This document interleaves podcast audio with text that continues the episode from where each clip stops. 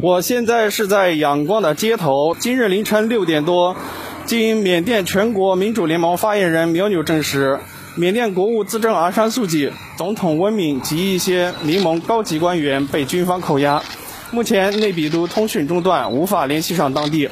目前我所在的仰光街头局势平稳，未听到枪声和异常。目前仰光街头通行正常，没有明显的异常。目前我所使用的缅甸两个运营商的电话卡都无法正常通讯，光纤网络仍然正常。中国驻缅甸大使馆经商处通知，请大家做好应急准备，不要惊慌。